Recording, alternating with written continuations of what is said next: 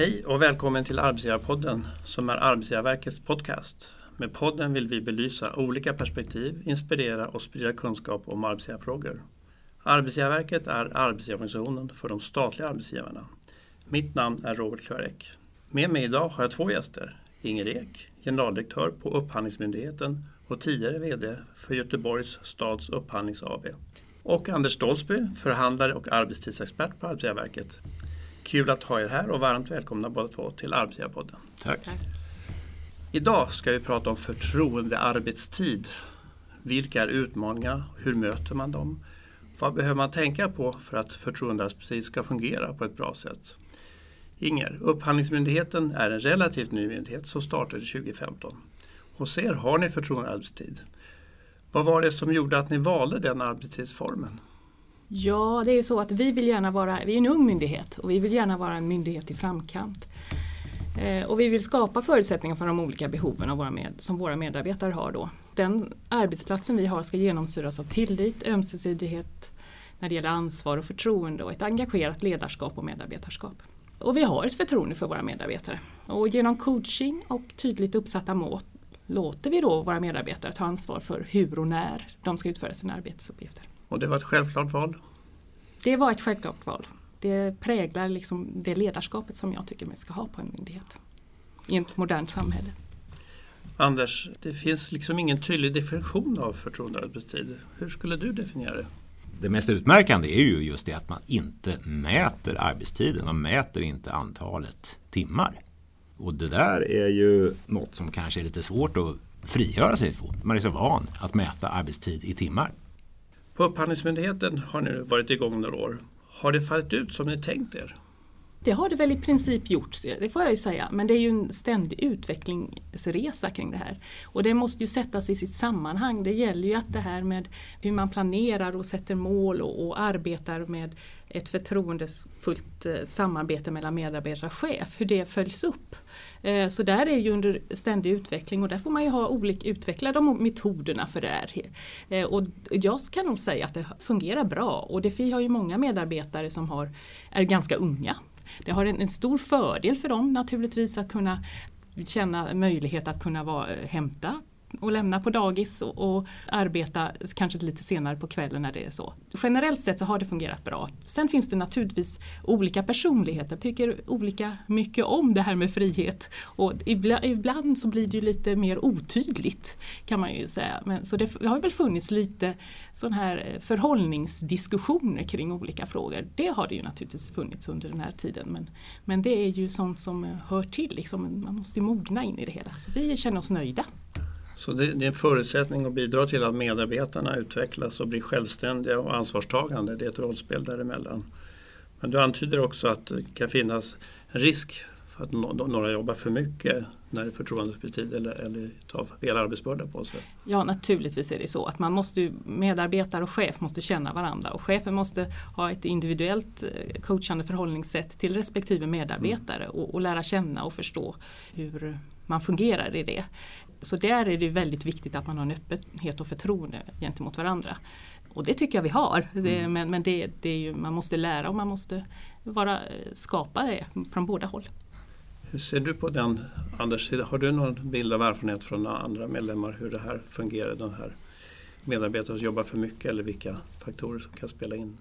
Som jag sa, att just man mäter inte arbetstiden. Men som arbetsgivare har vi ju fortfarande vårt arbetsmiljöansvar. Och jag tror ju att det är en väldigt viktig faktor för att förtroendearbetstid ska funka. Det är just att man har en tät kontinuerlig dialog mellan chef och medarbetare. Förtroendearbetstid innebär ju inte att man som arbetsgivare frånhänder sig ett ansvar. Utan som sagt, det bygger på det här ömsesidiga förtroendet ömsesidiga ansvarstagandet hos chef och medarbetare. Och en utgångspunkt som vi har nämnt är ju att arbetstiden ska anpassas till den verksamhet som bedrivs och därmed kanske inte fungerar överallt. Har du några exempel Anders där, där det kan fungera mindre bra, där det passar, mindre passar bra med förtroendearbetstid? Och det är ju när arbetet i sig förutsätter närvaro på arbetsplatsen vissa tider. Liksom att det är ett grundläggande inslag att just vara på plats och vara på plats vissa tider. Då, då är kanske inte en förtroendearbetstid den rätta modellen. Å andra sidan då, så när det funkar bra det är ju just när fokuset är på leveransen, resultatet, men det är inte det väsentliga, i alla fall inte hela tiden, exakt när det här arbetet utförs. Mm. Ja, det har du helt rätt i Anders. För jag, jag, känner att det där vi ser att det här är mindre tillämpbart, det är ju typ receptionsbefattning. Eller när man ska sitta och svara en viss kundtjänst om man är eh, beroende av att, att den ska vara öppen och så. Det är ju tillfällen då det måste finnas en närvaro på något sätt. Har ni sådana roller? För ni är en sorts rådgivande myndighet. Ja. Ja, vi har sådana roller mm. eh, vad gäller kundservice eller frågeservice. Det har mm. vi. Och vi har också en receptionist. Den personens flexibilitet blir ju lite minskad i det så där får vi hitta andra lösningar under den tidpunkten då det behövs då i det sammanhanget. Men, men överlag så förutsätter, tycker jag, eh, förtroendearbetstid även en viss närvaro. Man kan inte säga att det, det måste vara anpassat till vad som eh, arbetsuppgifterna och, och, vi vill ju gärna skapa en samverkan mellan olika medarbetare och det förutsätter ju på något sätt en närvaro och att man vill träffas och skapas eh, de här gemensamma arbetsuppgifterna. Så då är det ju väldigt på ett sätt viktigt att man deltar. Så några former av regler kring hur, hur eh, man förlägger sin arbetstid eller så. Det, det, måste man ju på något sätt arbeta fram på de respektive arbetsplats eller enhet. Så. Mm, får jag haka på där? För där tror jag verkligen att i och med att förtroendearbetstid är inte ett speciellt väldefinierat begrepp så jag tror jag att det är jätteviktigt just det här att man faktiskt diskuterar på arbetsplatsen. Vad är det som ska gälla hos oss? Hur ser det ut där? Vad har vi för krav på närvaro och vissa möten? Vad det kan vara? Hur, hur arbetar vi här? Hur vill vi främja att man faktiskt då ses på arbetsplatsen för att kunna göra ett bättre jobb? Det här kräver ju tydligt ledarskap så att man har en tydlig roll som ledare. För att få till det här fokus på resultat och inte på arbetstimmar. Hur vill du formulera det kravet på ledarskapet? Så att säga? Det är ju väldigt viktigt att poängtera liksom, att arbetsledningsrollen kvarstår här. Alltså att det inte är helt fritt valt för medarbetaren när man ska arbeta. Utan det är, jag tror att det är jätteviktigt att vara tydlig med vilka förväntningar man faktiskt har som arbetsgivare. Det är också viktigt att vara tydlig med vilka förväntningar man inte har som arbetsgivare. För just i och med att det är ett så vagt definierat begrepp så är det ju en stor risk att man tror att det här innebär mer än vad det egentligen gör. Att man kanske som medarbetare tror att jag har ju krav på mig att vara tillgänglig i stort sett dygnet runt. Fast arbetsgivaren kanske inte alls har några sådana förväntningar. Vad säger du Inger, hur, hur, jobbar ni med ledarskapet? Ja, ledarskapet är, är ju en, ena motorn i det här och det, mm. och det, är ju väldigt viktigt, precis som jag sa innan, att, att ledarskapet måste ju ha en, en grund i att både förtroende och tillit. Vi vill utöva ett tillitsbaserat ledarskap och det, det kräver ju också ständiga diskussioner mellan alla vi som är chefer eh, för att vi ska ha någon form av enad bild om vad det här betyder så att vi inte har olika uppfattningar. I alla, ja, i så detaljerna. det är ett återkommande samtal ett inom återkom ledningsgruppen och mellan cheferna? Ja det är det absolut och, och också för att synkas eh, när det gäller vissa speciella tillfällen till exempel. Hur ska vi se på detta? För att öka tryggheten kan vi säga så har vi fått utveckla tillämpningsguider för hur man ska för, förhålla sig och vad, också tydliggöra att man, är man tveksam ska man prata med sin chef om vissa om sakerna. Och det är ju eh, det tycker jag egentligen hör till sunt förnuft men ibland så, man kanske har olika former utav liksom ramar kring hur man funderar, vad man funderar kring eh, som medarbetare. Så därför är den här guiden faktiskt bra tycker jag. Och den har tagits fram tillsammans med medarbetare. Men jag vill ju ändå också säga att, att när vi gjorde det här med för, slöt det här kollektivavtalet med förtroendearbetstid, eller när det gäller arbetstid, så var det tydligt ändå att vi var medvetna om att för enskilda medarbetare kanske inte det här fungerar. Eller kan det i olika situationer vara så att man behöver lyftas bort från förtroendearbetstid för arbetsmiljöskäl. Så, så det står klart och tydligt mm. att, att är det så att det, i vissa sammanhang så kan medarbetare behöva en tydlighet och då kan förtroendearbetstid faktiskt vara stressande eller, eller så, så att då har, då har vi den möjligheten att i enskilda fall under mm. situationer där det behövs faktiskt ur arbetsmiljöhänseende. Mm. Det låter ju jättebra med den här guiden som jag har tagit fram. Mm. Alltså för det tror jag är precis den typen av vägledande material som behövs för att det här ska kunna funka bra. Och sen också när du pekar på det här alltså att det kanske då inte funkar för alla med tanke på arbetsbelastning och så. I det här ömsesidiga förtroendet ligger ju också att som medarbetare ska man ju inte bara genomföra eller utföra sina arbetsuppgifter. Det ska man ju förstås, men man, man, måste ju också prata med sin chef om det är faktiskt så att arbetsbelastningen är för hög så att man har den dialogen och kan sortera och prioritera bland arbetsuppgifterna när det behövs. När och var är då två begrepp som du Anders antydde lite grann förut men som är vanliga i diskussioner kring förtroendearbetstid. Det är flera som likställer jobba hemifrån på distans med förtroendearbetstid. Men vad säger du Anders? När och var? Jag säger att när och var är två olika frågor. För förtroendearbetstid, det handlar ju om när. Bara det faktum att man inför förtroendearbetstid betyder ju inte att man plötsligt också har gett en möjlighet att jobba någon annanstans ifrån. Grunden för förtroendearbetstid är just att man ändå har en, en möjlighet som arbetstagare att, att planera sitt arbete och, och eh, planera sin egen arbetstidsförläggning. Sen är det ju väldigt naturligt att frågan om var också kommer upp. Och inte minst med tanke på teknikutvecklingen och alla de möjligheter vi har idag att jobba från olika ställen. Eh, men som sagt i grunden är det en annan fråga. Och, men det är ju lika viktigt att diskutera den frågan om var på arbetsplatsen. Det kanske lämpar sig alldeles utmärkt att man eh, ibland kan jobba någon annanstans ifrån. Om det nu är hemma eller någon annanstans. Men, men eh, det handlar ju om vilken verksamhet det är. I grunden två olika begrepp. Det, det är viktigt att hålla isär detta. Inger, du nämnde lite grann det här förut i din inledning men om du vill utveckla lite grann vad för krav på tillgänglighet och närvaro som ni ställer. Hur resonerar ni för att landa vi har inte distansarbete. Men däremot så öppnar ju förtroendearbetstid faktiskt för andra platser att arbeta ibland. Alltså, men, men det är inte så att vi har en distansarbetsplatser eh, som, så som Anders säger. Att, eh, för det här är en, det är en helt annan sak. Utan det handlar om när man ska genomföra det här arbetet. Vi har dels förutom att vi pratar om eh, våra, genomföra våra arbetsprocesser och så med, i samverkan så är det ju så naturligtvis att arbetet förutsätter ju en, en nära samarbete för att det ska fungera. Om man är olika former av specialister på en, på en arbetsplats så måste ju specialisterna, Eh, vi jobb, vill inte jobba i silos, vi jobbar eh, tvärfunktionellt. Då är det ju väldigt viktigt att de olika kompetenserna faktiskt samverkar när det krävs. Och då är, då är det ju en tillgänglighet som, som det handlar om och i många delar är det ju då en närvaro. Men det finns ju kanske olika former av närvaro. Ibland är det frågan om teknisk närvaro, ibland är det frågan om eh, fysisk närvaro. Eh, och det här är ju dels viktigt att respektive avdelning eller enhet kommer överens om hur man ser på det. Och vi har ju också vissa typer utav möten eller sammankomster då det är obligatoriskt naturligtvis. Eller det är obligatoriskt att delta i, i sådana här tvärfunktionella samverkanstillfällen. Eh, det vill säga informationsmöten, eh, planeringsmöten och eh, ja, alla det som det vi har vid tvärfunktionella eh, liksom, samarbeten. Ja, det är ju viktigt så att inte förtroendearbetstiden plötsligt blir någon sorts nya stuprör så att säga. Nej. Där ingen samverkar. Enskilda stuprör, det ja, hade ju varit precis. extremt jobbigt. Just det. Men ändå är det också tydligt, då vet man som medarbetare att mm. de här mötena, ja, det är självklart, det är obligatoriskt, det är inget mm. konstigt. Mm. Mm. Får jag bara säga ytterligare det här om VAR, för du pekar ju på det här med ja, distansarbete. Det var ju en väldigt diskuterad fråga nu för ganska många år sedan. Vi har till och med ett centralt avtal om distansarbete.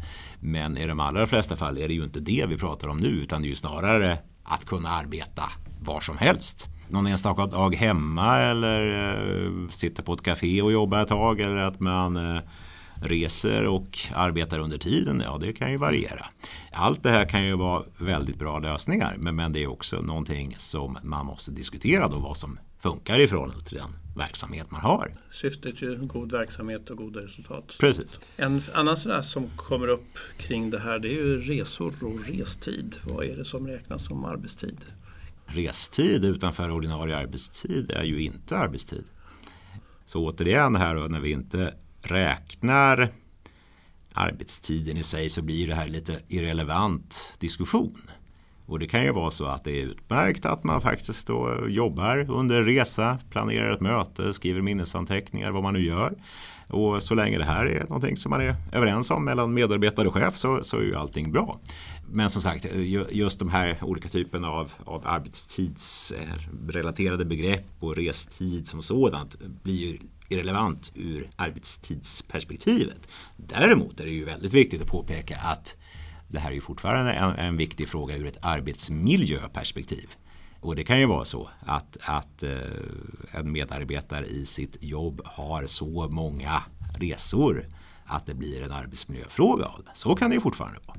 Men som sagt, eh, just kopplat till, till arbetstid så, så ser jag inte att det är en relevant fråga då vid, vid förtroendearbetstid. Hur tycker du Inger att den här arbetsmiljön har påverkats av förtroende arbetstid? Finns det några särskilda aspekter som man ska vara uppmärksam på? Du har ju nämnt lite grann det också. Det är det som jag återkommer till hela tiden att man måste ha en förståelse för att människor är olika, har olika, lite olika behov och olika förutsättningar kring, kring det här med hur man tänker kring förtroendearbetstid. Eh, och en del tycker det är väldigt trevligt med yttre ramar, andra tycker att det är hindrande. Så där, där får man ju faktiskt eh, vara väldigt noga och, och också koppla ihop detta istället med tydlighet i diskussioner med mellan medarbetare och chef. Och säkerställa eller ja, vara överens om vad man ska åstadkomma. Är det så att man åstadkommer mycket mer effektiva resultat genom att Eh, förlägga arbetstiden på kvällstid. Ja, då, är det, då, då kanske det är så. Och, och, och, då måste man ha en förståelse för det, men så länge det inte hindrar i andra sammanhang. Men det är ju väldigt viktigt att man har en, eh, ett ömsesidigt förtroende. Och det är ju genom att leverera resultat också som mm. man faktiskt får det. Det här är ett givande och tagande och det, och det gäller att man har en tillit i att det faktiskt eh, funkar. Det finns en sorts flexibilitet som just att man kan anpassa till var och ens förutsättningar och verksamhetsförutsättningar. På det ja. viset förbättra arbetsmiljön för var ja, och ja. för verksamheten. Man är ju också sina kollegors arbetsmiljö. Så, så det är ju viktigt att man är, det är en del i det samspelet. Eh, så det vill jag ändå framhålla att man, det är viktigt, man behöver varandra. Och det finns ibland kan man säga, en, en, det är en lärande process det där att kontaktar jag min, min kollega Eh, även om den personen inte råkar vara på arbetsplatsen. Det är ju viktigt att man, man ser till att förhålla sig till det. Och, och det finns ju naturligtvis vissa risker att man kanske kanske mejlar för mycket. det är onödigt, det är saker som skulle kunna lösas eh, lättare om man möter varandra. Så det, så det finns ju sådana, sådana avvägningar som man också mm. måste vara noga med, liksom att, att försöka reda ut så att inte det blir en det som någon lastar av hos någon annan blir ett stressmoment. Liksom, för det är onödigt att skapa sådana eh, strukturer. Mm. Det finns någonting som heter förtroendearbetstid och beredskap. Vad menar man med beredskap i, i det här sammanhanget? Det som ju vi får rätt många frågor om från våra medlemmar det är ju just det faktum att man har medarbetare som har förtroendearbetstid men sen ser man då att verksamheten utvecklas på ett sådant sätt så att man faktiskt måste införa beredskap. Och med det menas ju att man utpekat då under vissa tider att det finns en person som liksom alltid ska gå att komma i kontakt med om det uppstår någon oväntad situation. Vår grundrådgivning där är ju att ja, det här går ju alldeles utmärkt att kombinera. Att man faktiskt i grunden har förtroendearbetstid men sen då vissa utpekade tider, timmar, dygn så ska man faktiskt se till att vara tillgänglig. Men sen får det ju inte vara så att den här styrda tiden blir den helt dominerande. För då faller ju syftet med eh, förtroendearbetstiden. Men som sagt att det här går att kombinera, det, det gör det. Men, men, bara begreppet beredskap, det, det, med det menar man just det här att det, det är ju tid där man inte behöver vara på arbetet, man behöver inte vara på, vara på arbetsplatsen, men, men man ska finnas tillgänglig. En jour till skillnad från en jour. där man då behö behöver faktiskt finnas på arbetsplatsen för att vid behov kunna utföra arbete. Mm. Så det, det, är skillnaden då mellan jour och beredskap. Har ni någon sån beredskaps eh, Ja, i vissa delar har vi ju det eh, när det gäller säkerhetsfrågor och, och, och krishantering. IT brukar man ha det också. Ja, mm. eh, precis. Mm. Eh, men på ett sätt så har ju egentligen cheferna någon form av beredskap. De allra flesta i alla fall. Får man ju säga, någon form av beredskap. Och särskilt brukar vi peka ut sådana när det är frågan om speciella tidpunkter eller om det är helger eller klämdagar eller, eller inför så brukar vi vara noga med, med det. Eh, också när det gäller då ställföreträdarskap liksom, så att vi inte så vi kan täcka upp. Men det har inte varit ett bekymmer, det, det, det får säga vi är allmänt medvetna om om det. Och särskilt sedan mm. man sätter någon krisorganisation. För det är ju lite, lite kopplat till det också. Jag nämnde inledningsvis att förtroendearbetstid är ett ämne på mångas agenda just nu. Varför tror ni att förtroendearbetstid har blivit en så aktuell fråga just nu? Vad är det som hänger ihop med det? Vad säger du Inger? Eh, ja, det hänger ju faktiskt ihop med hela samhällets eh, framväxt, kan säga, det nya samhället där, där eh, en arbetsplats för många inte är ett ställe att gå till utan man, man har arbets, utför sitt arbete här, när som helst på dygnet och, och var som helst. Det, och det är ju faktiskt nästan en generationsfråga i viss mån får man nog säga. Och där, får, där kanske jag kan säga att det här är en liten utmaning för staten. Eh, I, i, i, hur man faktiskt, eh, vad man möjliggör där. För att det här handlar ju också om den attraktionskraften tror jag. Eh, för en del en del tycker att det är mer inspirerande att vara friare i utförandet. Liksom. Och, det här, och samtidigt som andra inte vill ha det. Så det, det, här blir ju en utmaning att kunna tillgodose båda delar och kanske kunna locka till sig den expertisen och den, den professionalismen som tycker att det, det, är väldigt intressant med att, att kunna ja, arbeta med den digitala världen och det som passar individen. Får jag fråga dig där då? Alltså, märker du att det här är någonting som påverkar er attraktivitet som arbetsgivare? Det faktum att ni faktiskt har förtroendearbetstid i grunden för alla medarbetare? Ja, alltså det, när vi rekryterar så är vi tydliga med att vi vill ha medarbetare som tycker det här är eh, stimulerande. Det är attraktivt för många som är både unga och kanske har andra intressen också att kunna tillämpa arbetstiden på det sättet. Mm. För det fungerar mm. bättre för dem. Och, och jag tycker att det, det, sak, många saker löser sig förvånansvärt smidigt ska jag säga. Och också tillgänglighet på till exempel semestrar och allting. Det, det här, det, jag ska säga det löser sig förvånansvärt smidigt och det, det tycker jag är ett, ett ansvarstagande som man delar då på ett sätt som är ja, intressant och inspirerande tycker mm. jag. Vad är din bild Anders? Ja, jag tror jag håller med dig Inga just att det här handlar nog mycket om samhällsutvecklingen i stort. Men sen ska vi ju säga, alltså när vi tittar på den statliga verksamheten i stort.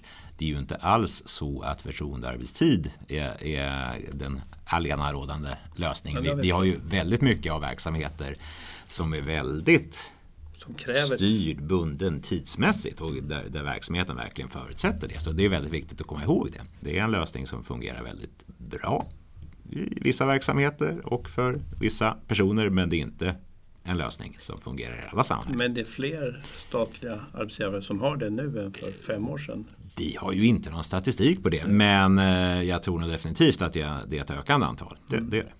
Jag tänkte lite på det att just med tanke på den digitala transformationen som faktiskt måste till så, så är det ju, kommer ju kanske kraven på det offentliga att öka också när det gäller form av tillgänglighet. Kanske ja, digital eller eh, tillgänglighet eh, vad gäller medborgarnas krav på staten.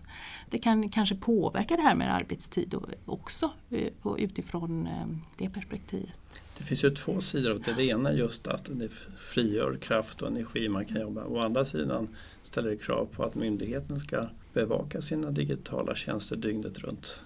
Jag tänkte vi skulle vara lite mer konkreta och få ta del av erfarenheter och hur man ska jobba kring förtroende arbetstid. Så Inger, utifrån er erfarenhet på Upphandlingsmyndigheten, vilka är dina tre främsta, eller fyra, mm. råd till den som känner att de vill införa förtroende arbetstid? En viktig del är att man måste vara tydlig med alla medarbetare och, och chefer om vad det innebär. Och att eh, försöka lösa tolkningen och, och, vilka sätt man ska lösa sina arbetsuppgifter. Det är viktigt att man pratar om det, både tydlighet och hur man tolkar det. Det, det är en jätteviktig fråga. Och att försöka enas i, i det liksom, gemensamt. Och sen också prata på hur man vill ha med sina digitala lösningar på myndigheten. Är det viktigt att närvara fysiskt på alla möten eller vilka är det inte? Och hur ska, vilka stöd har vi då för att delta med Skype och, och eh, på annat sätt. Eh, så de, de bitarna är också viktigt att, eh, att prata igenom och, och, så att man får en enhetlighet så att, så att alla vet vad som gäller helt enkelt. För det handlar tillsammans om tydlighet. Och också vara tydliga med, är det okej, okay, är det nödvändigt att svara på mejl hela dygnet eller inte? Så att man sätter upp lite regler eh, kring det. Sen så också att det är viktigt att i den mån man, man behöver det eller, eller vill ha att stärka sitt arbetsgivarvarumärke så är det här en viktig en faktor i det och då, eh, då kan man tänka sig att man kan locka till sig en del kompetenser som man inte annars hade gjort om man har förtroendearbetstid. Men också vara tydlig när man rekryterar för det är ju viktigt att man får medarbetare som tycker om att jobba på detta sättet. Det är, det är ju inte roligt eh, att det är en otydlighet i samband med rekrytering tycker jag utan det är viktigt att man eh, vet förutsättningarna så man, det blir en match liksom mellan arbetsgivare och medarbetare i detta. Och sen eh, vill jag också säga att det här är faktiskt en kulturfråga. Jag tycker man måste vara medveten att det här grundar sig på tillit det här med tillit det är ju, det är ju så att det inte är en, en tillämpning som blir exakt lika för alla. Utan det, det, det, det är ju till för att det ska anpassas lite. Eh, och att man, om man visar tillit som leder till resultat, ja då ger det frihet. Anders, vilka tre saker tycker du är centralt att fundera på? Ja, det här blir ju väldigt samstämmigt med det som Inger sa i alla fall. Det första jag vill säga är just det här att faktiskt fundera över och diskutera vad ska det här med förtroendearbetstid innebära i just vår verksamhet. Hur ser den här verksamheten ut? Hur ska vi lägga upp det här med krav på närvaro, vissa möten, vissa sammanhang? Att man faktiskt som kollegor träffas på arbetsplatsen. Hur fungerar det här hos oss? Jätteviktig fråga. Eh, precis som Inger säger. Sen vill jag ju återigen eh, peka på det här med skilj på när och var. Förtroendearbetstid innebär inte i sig att man får jobba var som helst. Sen kan det funka alldeles utmärkt också och att man under vissa förutsättningar kan, kan jobba på annan plats än, än den vanliga arbetsplatsen. Men då, då behöver man diskutera, det, diskutera igenom det också. Och sen det tredje jag vill peka på det är ju igen arbetsmiljöansvaret. Som chef har man arbetsmiljöansvaret och då är det jätteviktigt med den kontinuerliga dialogen mellan chef och medarbetare. Så att man faktiskt kontinuerligt stämmer av. Hur ser det ut med arbetsbelastning, eh, arbetsuppgifter? Funkar det med leveranserna? För mycket att göra, för lite att göra? En sorts summering, vad är de främsta fördelarna och eventuellt största riskerna för både medarbetarna och för arbetsgivaren med förtroendearbetstid? Jag hör det under hand med de här goda råden hur det ska genomföras. Det finns ju risk om man inte följer det men generellt beskrivet. Mm. Ja, den största fördelen är att det ger en frihet och en, en, en, ett förtroende för medarbetarna att lösa arbetsuppgifterna när det passar dem. Den största risken är ju att har man inte den förtroendefulla relationen mellan chef och medarbetare då finns ju risken att man inte som chef faktiskt har koll på arbetsmiljön för den enskilda medarbetaren. Och det, det, är det man måste undvika. Det är därför den är så viktig. Som du själv säger, det här är ett centralt moment egentligen i tillitsbaserad mm. styrning överhuvudtaget. Tillit, både tid och, och verksamhet så mm. i båda delarna. Ja. Vad säger du Anders? Jag börjar med risker. och då tror jag just att en stor risk är just om man inte har diskuterat igenom förutsättningarna. Att det är väldigt oklart, vad är det som gäller här nu egentligen? Kan jag vara ledig idag nu en tisdag som medarbetare? Eller vad händer då? Liksom, vad är förväntningarna? Vad, vad, är, vad är frihetsgraderna och hur ser det här ut? Ska vi ha förtroendearbetstid så ska det ju vara förtroendearbetstid på riktigt. Det får inte vara att chefen säger ja du har förtroendearbetstid men du ska ju vara här varje vardag 8 till 5. Då är det ingen mening med det. Så det måste ju faktiskt innebära eh, en möjlighet till egen planering och uppläggning av, av arbetstiden för, för medarbetaren. Mm. Men som sagt, har, har man det här på plats då och liksom förväntningarna är, är, tydliga och klara, förutsättningarna är tydliga och klara i rätt verksamhet så, så kan det vara till, till stor fördel för både arbetsgivaren och medarbetaren. Det börjar bli dags att avrunda. Vi har idag pratat om förtroendearbetstid och vilka utmaningar och möjligheter den för med sig. Stort tack till dig Inger och till dig Anders för att ni ville vara med idag och dela med er av er kunskap och erfarenheter, era tankar. Men innan jag släpper iväg er skulle jag vilja ställa en sista fråga till er båda. Nämligen en sak du vill att vi tar med oss. Det kan vara något ni redan sagt och vill förstärka ytterligare eller något helt nytt. Inger, vi börjar med dig. Vad vill du att vi tar med oss? Ja, det, det nyckelbudskapet det är, det är, eh, det är förtroende. Anders, vad säger du? Vad tycker du att vi ska ta med oss? Mm, ja, jag tänkte ge ett par lästips. Vi har ju faktiskt tagit fram en partsgemensam information eh, om förtroendearbetstid, Arbetsgivarverket tillsammans med de fackliga motparterna. Den finns på Arbetsgivarverkets webbsida och tycker jag är väl värd att läsa. Innehåller en hel del matnyttigt att tänka på. Och det andra jag tänkte tipsa om det är ju eh, de eh, e-utbildningar vi har tagit fram i Partsrådet, också det är partsgemensamt. Och där har vi ju en eh, utbildning på arbetsmiljöområdet som har titeln Hållbart medarbetarskap och ledarskap när gränserna i arbetslivet och privatlivet förändras. Och även där så är det ju mycket av de aspekter som vi har tagit upp här idag så, som eh, tas upp. Bra, tack ska ni ha. Och tack till dig som lyssnat. Om du har några frågor eller förslag på ämnen som du vill att vi ska prata om i podden, hör gärna av dig till oss på arbetsgivarpodden snabel arbetsgivarverket.se. Mitt namn är Robert Schwerek. Vi hörs snart igen. Hej då! Hej då!